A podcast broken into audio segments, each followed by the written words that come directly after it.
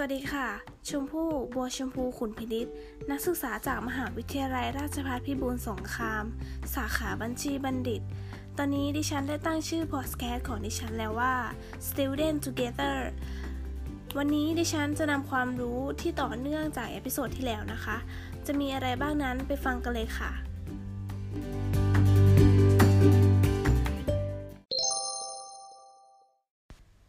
การคิดละเอียดชัดเจน หมายถึง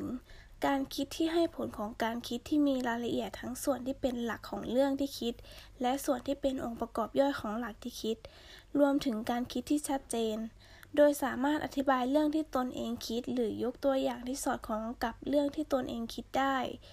และในกรณีการคิดเกี่ยวกับการปฏิบัติจะสามารถบอกขั้นตอนการปฏิบัติได้ การฝึกเพื่อพัฒนาการคิดละเอียดชัดเจน สามารถทำได้โดยการฝึกให้คิดวิเคราะห์ละเอียด โดยวิเคราะห์จากองค์ประกอบหรือปัจจัยหลักลงสู่ส่วนประกอบย่อย โดยมีวิธีการฝึกก็คือ 1. ฝึกการเขียนแผนผัง โดยกำหนดเหตุการณ์หรือสถานการณ์ขึ้น แล้วคิดถึงองค์ประกอบที่เกี่ยวข้องแล้วนำมาเขียนเป็นแผนผัง และจึงขยายลงไปในรายละเอียดย่อยๆ แผนผังที่ใช้มีหลายแบบเช่น แผนผังก้างปลา แผนผังแบบ mind map แผนแผนภูมิ 2. ฝึกขยายความโดยกำหนดสิ่งของเหตุการณ์สถานการณ์ขึ้น แล้วให้อธิบายเพิ่มเติม ให้วาดรูปประกอบ ให้ยกสุภาษิตคำพังเพย อุปมาอุปไมย หรือให้ยกตัวอย่างประกอบ 3. ฝึกการวางแผนการจัดกิจกรรมตั้งแต่เริ่มต้นจนสิ้นสุด ตัวอย่างเช่นนะคะ ถ้านักศึกษาจะตอนต้นไม้จะมีขั้นตอนอย่างไร ถ้านักศึกษาจะหาหนังสือเพื่อศึกษาค้นคว้าจากห้องสมุด นักศึกษาจะต้องทำอย่างไร คุณค่าของการคิดละเอียดชัดเจน 1. เป็นการแสดงที่ถึงความเข้าใจในเรื่องที่ตนเองคิด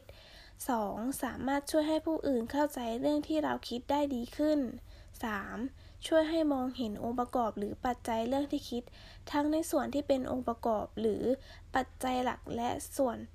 ที่เป็นส่วนย่อย 4. ช่วยในการทำงานในชีวิตประจำวันสำเร็จได้ง่ายขึ้น เพราะทำงานอย่างมีขั้นตอน หัวข้อต่อมานะคะคือการคิดอย่างมีเหตุผล เป็นการคิดที่อ้างอิงหลักฐานมาสนับสนุน เพื่อให้ได้ข้อสรุปที่ถูกต้อง โดยสามารถอ้างหลักฐาน และอธิบายหรือบอกความสัมพันธ์ระหว่างหลักฐานที่อ้างอิง กับข้อสรุปได้ หลักฐานที่นำมาอ้างอิงได้แก่ ข้อมูล ข้อเท็จจริง หลักการกฎเกณฑ์ต่างๆ ข้อสรุปที่ได้ก็ได้แก่ กฎเกณฑ์ การตัดสินใจ ผลสรุป ข้ออ้างอิง เหตุผล ความสัมพันธ์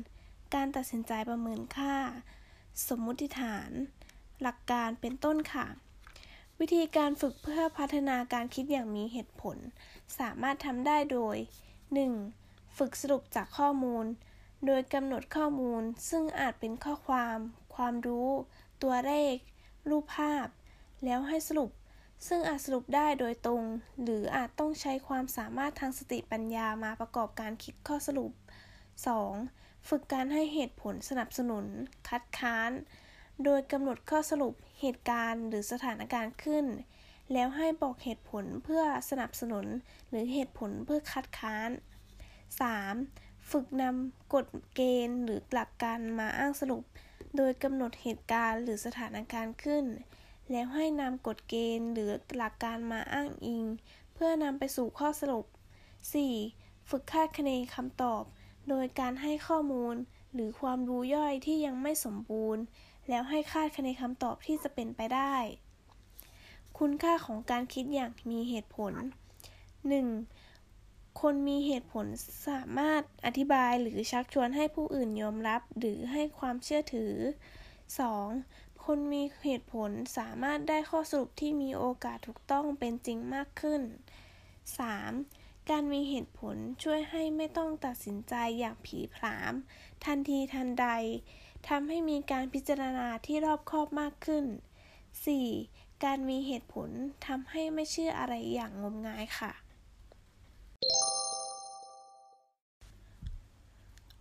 เรามาถึงหัวข้อสุดท้ายของวันนี้แล้วนะคะ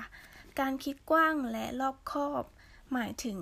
การคิดที่ครอบคลุมถึงสิ่งที่เกี่ยวข้องกับเรื่องที่คิดในทุกด้าน ทุกแง่ ทุกมุมที่เกี่ยวข้องกับเรื่องนั้น ไม่คิดเฉพาะเรื่องที่มาเกี่ยวข้องกับตัวเอง หรือเรื่องที่เป็นผลประโยชน์ของตัวเอง วิธีการฝึกเพื่อพัฒนาความคิดกว้างและรอบคอบ สามารถฝึกทำได้โดย 1. ฝึกระบุหรือบอกองค์ประกอบเกี่ยวกับเรื่องที่จะคิด โดยกำหนดสิ่งของ เหตุการณ์ หรือสถานการณ์ขึ้น แล้วพยายามระบุองค์ประกอบที่เกี่ยวข้องกับสิ่งที่กำหนดนั้นในทุกด้าน 2. ฝึกระบุผลหรือผลกระทบที่เกิด โดยกำหนดเหตุการณ์หรือสถานการณ์ขึ้น แล้วพยายามบอกผลหรือผลกระทบที่จะเกิดขึ้นในทุกๆด้าน 3. ฝึกคาดคะเนความรู้สึกนึกคิดของบุคคลอื่น โดยกำหนดสถานการณ์หรือเหตุการณ์ที่มีบุคคลหลายส่วนเข้าไปเกี่ยวข้อง และบอกความรู้สึกนึกคิดของผู้เกี่ยวข้องเหล่านั้น 4. ฝึกการคิดทุกแง่มุม โดยกำหนดสถานสถานที่สิ่งของ หรือเหตุการณ์ต่างๆขึ้น แล้วบอกข้อดีข้อเสีย หรือข้อที่น่าสังเกตน่าสนใจ ประโยชน์ โทษ ผลบวก ผลลบ ข้อจำกัดและขอบเขตของเรื่องที่กำหนดให้นั้น คุณค่าของการคิดกว้างและรอบคอบ 1. ทำให้การตัดสินใจมีความถูกต้องมากขึ้น 2. ทำให้เกิดความเข้าใจในเรื่องต่างๆ ได้ดีขึ้น ถูกต้องมากขึ้นค่ะสำหรับตัวดิฉันแล้วนะคะ ทั้ง 3 หัวข้อนี้มันครอบคลุมต่อเนื่องกันหมดเลยค่ะ ดิฉันจะยกตัวอย่างหนึ่งตัวอย่างนะคะ คือดิฉันอยากได้ iPad มากค่ะ โดยเราจะเริ่ม จากการเสิร์ชหาข้อมูลของ iPad ในแต่ละรุ่น ว่ารุ่นไหนที่เหมาะกับเรา ซึ่งอยู่ในช่วงวัยทำงานและเรียนไปด้วย โดยส่วนตัวแล้วดิฉันอยากได้ iPad Pro ค่ะ เพราะว่าทรงสวยกล้องสวย จอใหญ่มีการทำงานที่รวดเร็ว เหตุผลที่อยากได้นะคะคือ iPad สามารถพกพาได้ ใช้แทนคอมพิวเตอร์หรือโน้ตบุ๊กได้เลยและยังช่วยในการทำงานหรือการทำการบ้านง่ายขึ้นด้วยค่ะ ประโยชน์ของมันนะคะมีมากมายเลยค่ะ อย่างเช่นเราไปเรียนเราสามารถจดโน้ตได้ด้วย เหมือนเป็นหนังสืออิเล็กทรอนิกส์ที่เราสามารถกลับมาอ่านได้ตลอดเวลาเลยค่ะ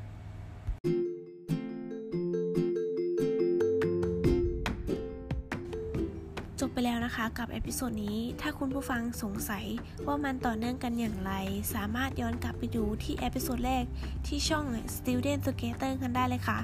และต้องขอขอบคุณคุณผู้ฟังที่ติดตามช่องของดิฉันด้วยนะคะ ขอบคุณค่ะ